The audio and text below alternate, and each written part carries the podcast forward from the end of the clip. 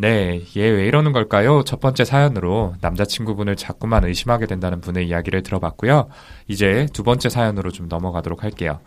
두 번째 사연은 저희의 사연 요정 윤희우 선생님 대신에 네. 몽클 요정 허경 선생님께 좀 부탁드려 보도록 하겠습니다.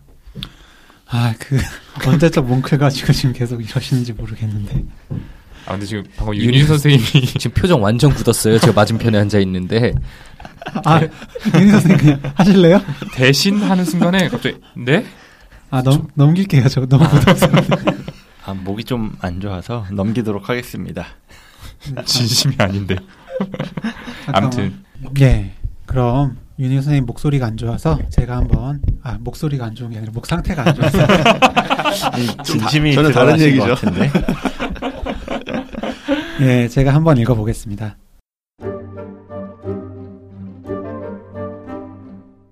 안녕하세요.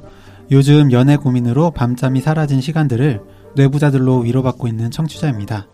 듣고만 있다가 최근에 연애로 인해 제 마음이 탈탈 털리고 있어서 이렇게 상담 문의드립니다. 저는 30대 초반이고 남자친구는 30대 중반입니다. 다정하고 섬세하고 책임감 강하고 도덕적 기준이 높은 정말 좋은 사람입니다. 서로 많이 사랑하고 있지만 저희 관계는 파탄이 날 것만 같습니다. 저희 커플은 2, 3주 꼴로 밤을 새면서 굉장히 심하게 다툽니다. 제가 남자친구에 대해 가장 걱정하고 있는 부분은 첫째, 사소하게 다투다가 어느 제 행동이나 말 한 가지에 대해 물고 늘어지면서 너는 나를 버리려고 한다. 나는 헤어지자는 말로 밖에 들리지 않는다 라고 말합니다. 원래의 문제는 사라지고 끊임없이 저를 쥐고 흔들고 자기 감정 속으로 빠져버립니다. 예를 들어 제가 먼저 사과하지 않겠다고 말하거나 너무 힘들고 지친다고 말하거나 싸우는 중에 왜 그러냐는 남자친구의 질문에 답이 늦어도 그렇습니다. 둘째로 감정 조절이 되지 않습니다. 욕을 하거나 폭력을 행사한 적은 아직 없지만 문을 쾅 닫고 나가버린다거나 어린 아이가 마트에서 앉아 떼를 쓰는 것처럼 때로는 한 시간이 넘게 엉엉 운다거나 혹은 엄청나게 소리를 지릅니다. 아이고. 예. 또 뻔히 그럴 생각이 없으면서도 계속 나 이대로 나가면 헤어질 거야 라는 식의 이야기를 합니다. 저 역시 다른 사람들보다 예민하고 갈등을 회피하는 성향이 있고 비난받은 것을 못 견뎌야 하는 성격이라서 상황은 계속해서 악화되고 있습니다. 그 남자친구의 특성을 알 수 있는 몇 가지 말들이나 사례를 추가해 보겠습니다. 어, 자기 탓, 자기 원인으로 돌리는 것을 극도로 싫어합니다. 누구나 그런 경향은 있겠지만 남자친구는 정말 심해서 무슨 말을 하면 또 내 탓이지? 내가 내 탓하지 말라고 했지? 라는 식으로 무한 반복합니다. 또 본인이 잘못한 부분이 없는 일에는 눈부시게 쿨하지만 본인이 잘못한 부분이 있고 또 그 정도가 심할수록 오히려 저를 비난하거나 화를 냅니다. 그리고 어머니, 동생에 대한 책임감이 엄청나게 큽니다. 모든 걸 내가 안고 가겠다고 번번이 얘기를 합니다. 선생님들, 아직 남자친구와 헤어지고 싶지 않고 더 노력하고 싶습니다. 이렇게 연애 고민 따위를 선생님들께 말씀드리는 것도 한편으론 죄송하지만 또 절박한 마음에 이렇게 사연 보냄을 이해해 주시면 감사하겠습니다. 조심스럽게 저는 남자친구가 애정결핍이라고 생각해요. 전문가 선생님들께서는 어떻게 생각하시는지, 제가 어떻게 노력해야 하는지, 저희 커플은 어떻게 조금 더 나아질 수 있을지 꼭 좀 상담 부탁드립니다. 네. 사연 잘 들어봤습니다. 이제 감정 조절이 잘 되지 않는 남자친구분에 대한 고민을 보내주셨네요. 먼저 그 연애 고민 따위를 이야기해서 죄송하다라고 표현하셨는데 전혀 그렇지 않습니다. 저희도 다 겪어봤기에 이 연애 문제가 얼마나 중요한지를 또잘 알고 있죠. 네, 그쵸. 뭐, 저도 이제 연애라는 단어랑은 이렇게 어울리지 않는 아저씨가 됐지만, 뭐, 이 대사 누가 넣었어? 한때는 파란만장한 연애를 했었습니다. 상대 때문에 마음고생을 좀 한 적도 있었죠. 굉장히 그냥 대본을 읽는 것처럼 말씀하시긴 하는데 실제로 좀 마음고생을 많이 하셨죠. 네, 이거 사실이죠. 네. 맞아요. 누구야, 이 대사 쓴 사람이. 햇빛이 된 얼굴을 한두 번 본 게 아닌 것 이거 형이. 썼어, 형이. 무의식 중에 쓰셨나 봐요. 네, 학생 때 그 술자리 술 먹으면서 서로 연애 고민 얘기하고 형도 제 연애 상담 많이 해주고 하셨던 기억이 나는데 근데 이거는 진짜 판도라의 상자 같아요. 이 열었다가는 다 같이 큰일이 나겠죠. 그쵸, 뭐, 거의 폭탄인 것 같은데요. 역시 제일 위험하다고 볼 수 있는 손정현 선생님께서 뭐, 뭐, 빨리? 뭐. 위험성을 눈치채신 것 같습니다. 뭐 저희들이 뭐 서로 뭐 모르는 게 없어가지고 연애사를 한 명이 폭로를 시작하면은 줄줄이 얽혀 들어가다가 다 같이 뭐 끝나버릴 것 같습니다. 그렇습니다. 네, 조심하죠. 네. 폭탄이랑 떨어진 거리에 따라서 데미지가 다르잖아요. 아무래도 지용이 형이 바로 여- 그 폭탄 옆에 서 있는 것 같은데. 이분 왜 이렇게 당당해요? 네, 그 바로 옆에는 허경 스님 계시는데요. 너는 폭탄이 올라가 있잖아요. 역시 이 중에서 그 상자에서 제일 당당한 사람은 저밖에 없네요. 그러니까 왜들 그러셨어요? 저처럼 순결하게 살았어야 되는 거 아니에요? 아, 순결이요? 아, 오동원 선생님처럼 단어의 뜻을 좀 바꿔서 사용하시는 것 같은데. 아, 윤유 선생님은 정말 그렇네요. 저는 진실만을 얘기했던 것 같은데. 네? 네? 뭐라고요? 자린 고비라거나 순결이라거나 이런. 네, 단어 뜻 좀 잘 알고 사용하셨으면 좋겠고요. 윤희 선생님 과거 알고 계신 분 적나라한 제보 기다릴게요. 예, 단독 사연으로 다뤄드립니다. 네, 제보 뭐. 기다립니다. 뭐라고요? 허경 선생님 정말 이러고 싶나요? 지금 뭐 무슨 얘기 하시는지 잘 모르겠네요. 예, 됐고요. 아무튼 저희가 말씀드리고 싶은 건 이 연애 고민이라는 게 누구에게나 있을 수 있는 거고 그만큼 또 중요한 문제라는 겁니다. 상대는 그 순간 나와 가장 가까운 사람인데 그 사람과의 문제라면 당연히 중요하게 다뤄야겠죠. 그리고 그 안쪽을 들여다보면 두 사람의 성격적 성향이랑 맞물려서 좀 복잡한 문제인 경우가 많아요. 그러니까 내가 이런 쓸데없는 이야기를 보내도 될까라고 생각하지 마시고 연애와 관련된 고민이 있으면 부담 없이 보내주세요. 그럼 원래 다시 사연으로 돌아가서 이 사연 들으면서 선생님들 좀 어떤 생각들이 드셨어요? 일단은 그 사연 보내주신 분이 남자친구분을 굉장히 많이 사랑하고 있구나라는 생각이 들었습니다. 이게 어떻게 보면 조금 남들한테 얘기하기 부끄러운 부분이라고 할 수 있는 내용도 많이 써주셨잖아요. 근데 이제 본인이 직접 절박하다라고 말씀을 하셨던 것처럼 이 글 전체에서 이 남자친구하고의 관계를 꼭 회복을 해서 잘 지내고 싶다는 어떤 간절한 마음이 느껴졌습니다. 네네 맞아. 맞죠. 되게 간절하게 느껴졌는데 저희 음. 답이 이렇게 좀 늦어도 되나 이런 생각이 들기도 했어요. 심지어 그러게요. 들으면서. 또 한편으로는 사연자분께서 많이 당황스러우실 것 같다는 생각도 들었고요. 그 남자친구분에 대, 대해서 묘사한 대목 중에서 그 마트에 앉아 때를 쓰는 것처럼 운다라는 어. 내용이 좀 인상적이었어요. 다 큰 성인 남자가 그렇게 운다는 게 쉽게 상상이 안 되잖아요. 아, 그렇죠. 네. 네. 세 살, 이렇게 네 살 이 정도 애들이 아기들이 자기 요구를 들어주지 않으면 흥분해서 마구 막 이렇게 뒹굴면서 마트에 가끔 이렇게 뭐 쇼핑몰이나 마트에 가보면 보이잖아요. 그러면서 울고 있는 거를 이렇게 temper tantrum이라고 하고 어 이렇게 우리말로는 좀 적나라한데 분노 발작이라고 이 음. 단어가 있거든요. 네. 네. 저는 그 단어가 떠올랐어요.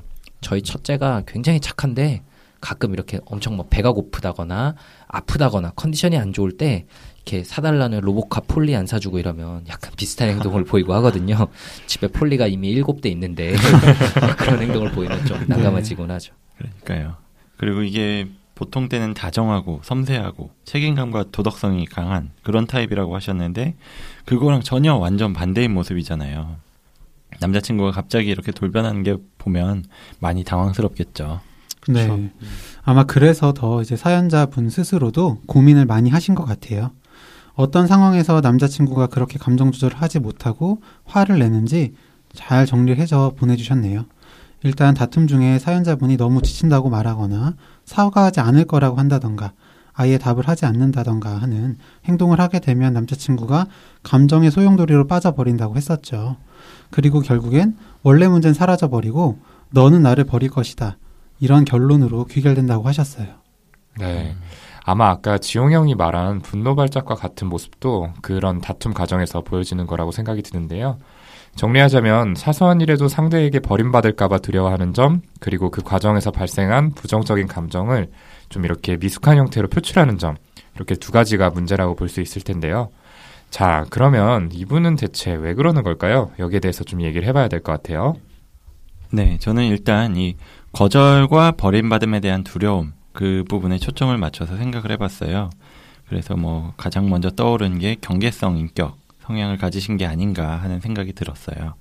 이 경계성 인격을 가지신 분들이 자아상이라는 게 확고하게 확립이 되어 있지가 않아요. 쉽게 말해서 난 어떤 어떤 사람이다 하고 확립된 자기 이미지가 없는 거죠. 그래서 주변 사람들의 평가나 반응에 상당히 민감하고 부정적인 반응을 받기라도 하면 나 자신이 정말 보잘 것 없는 사람이 된 것 같다. 이런 생각에 사로잡히게 되는데요.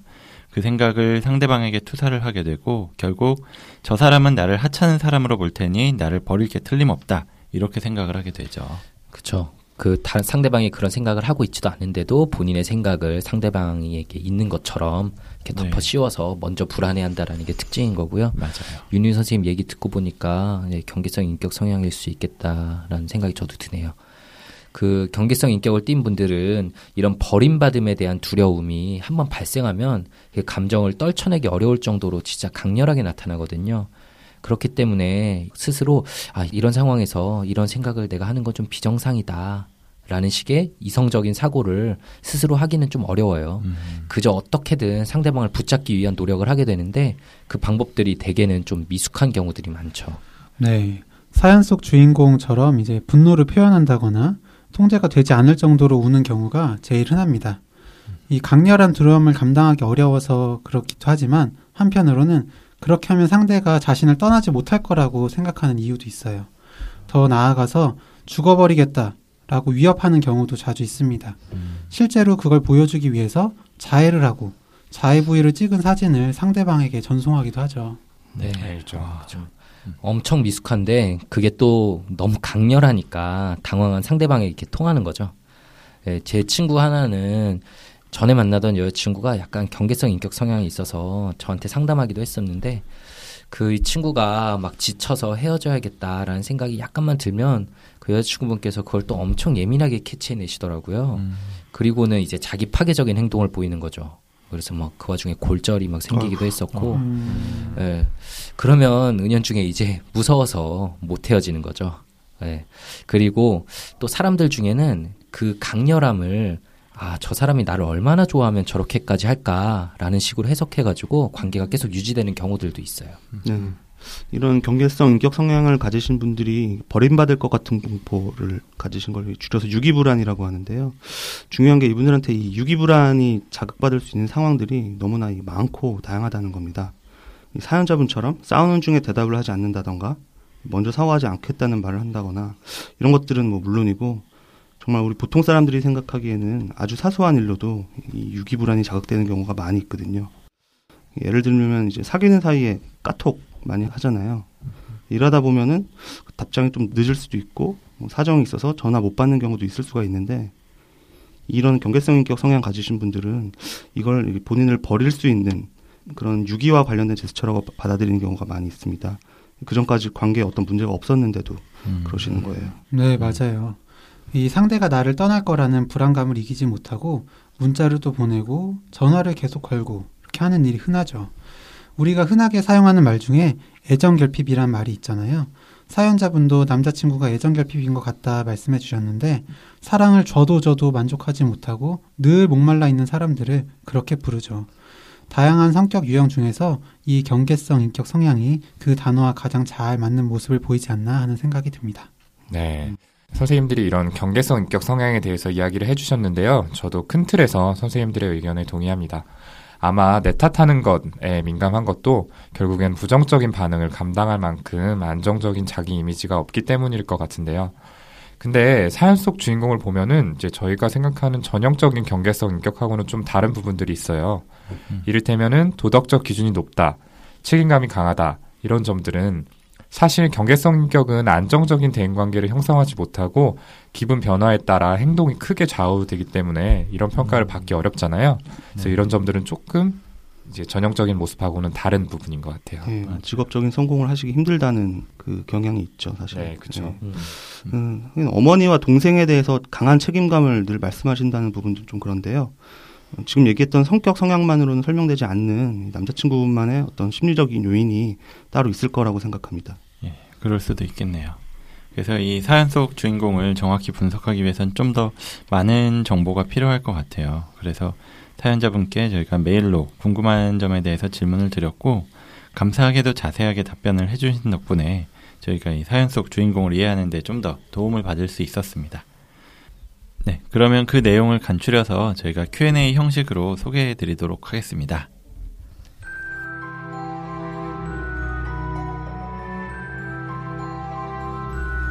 네, 남자친구분의 성격에 대해서 조금 더 알고 싶습니다. 이를테면 도덕적 기준이 높다는 게 스스로의 행동만에 대해서인지 아니면 다른 사람들을 평가하는 도덕적 기준 역시 높은 것인지 아니면 또 다른 의미가 있는 건 아닌지 알고 싶습니다.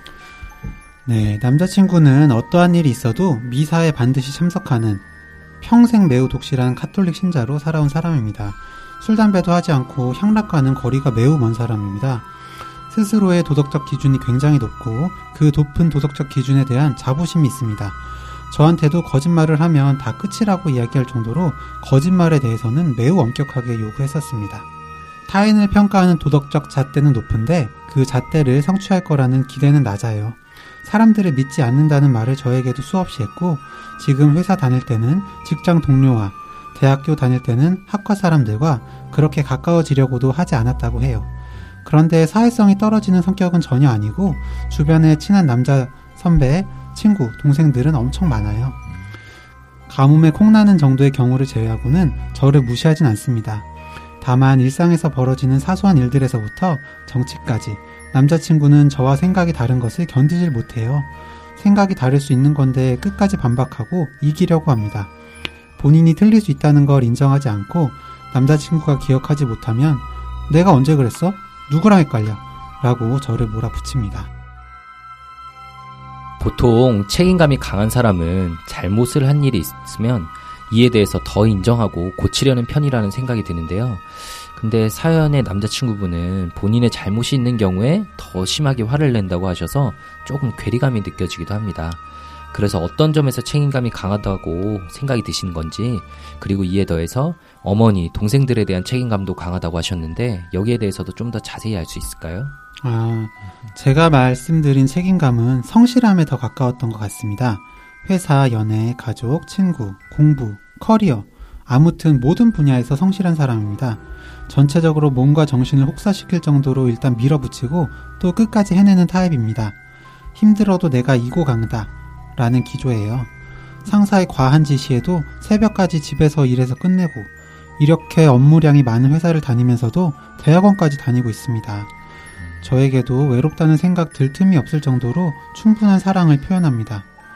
현재뿐만 아니라 미래의 커리어, 공부, 결혼, 일, 육아, 어머니 부양, 이런 등등의 생각에 파묻혀 살아가는 사람이에요. 자신이 무언가 모른다는 게 싫고 후져 보인다는 게 싫다는 이야기를 자주 합니다. 자신에게 약점이 있다는 걸 견디지 못하는 것 같아요. 그래서 자기 잘못을 잘 인정하지 못하는 걸까요? 음. 저렇게 최선을 다해서 학창 시절부터 살아왔는데 계속해서 더욱 노력만 해야 하는 현실이었던 것 같아요.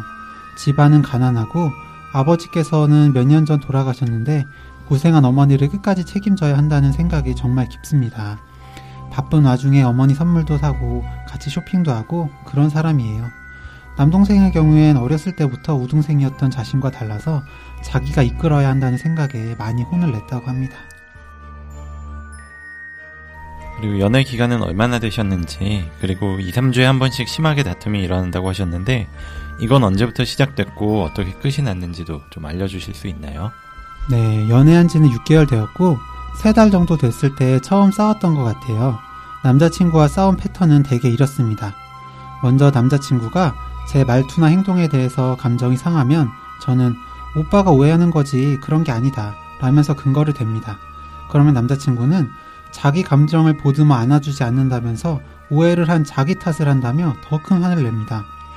말을 진짜 잘하는 남자친구 공격을 받다 보면 머리가 텅 비는 것까지 느껴지는데 이럴 때 잠깐 말을 하지 않거나 혹은 그만하자는 말을 제가 하면 남자친구는 분노가 폭발해 버립니다. 제가 한 말을 버림, 부정, 이별 등으로 해석하면서 극도로 절망을 하고 하다못해 힘들어 라는 말에서까지 제가 남자친구를 버리려는 것 같은 느낌을 받는다고 합니다. 설령 제가 남자친구를 서운하게 한 게 아니라 그 반대의 상황이 되어도 결국은 너는 내 탓을 하지. 너는 나를 버려? 이런 1차에서 2차 분노로 이어집니다. 정말 단순한데 이 패턴이 반복이 됩니다. 결국에는 오빠는 피해자, 저는 가해자가 되어 있었어요. 그래서 다툼이 끝이 나기 위해서는 이유와 상황이 어찌 되었더라도 제가 사과를 해야 됩니다. 단순히 미안하다 정도는 끝이 나지 않고 저도 거의 자포자기인 상태에서 눈물을 흘리면서 사과를 합니다. 그 말을 들으면 남자친구는 기다렸다는 듯이 저를 안아주고 자기도 미안하다고 하고 저를 위로를 해주면서 싸움이 끝이 납니다. 이렇게 한 번에 끝이 날 때도 있지만 가끔은 며칠 뒤에 남은 감정으로 인해 다시 싸우고는 합니다.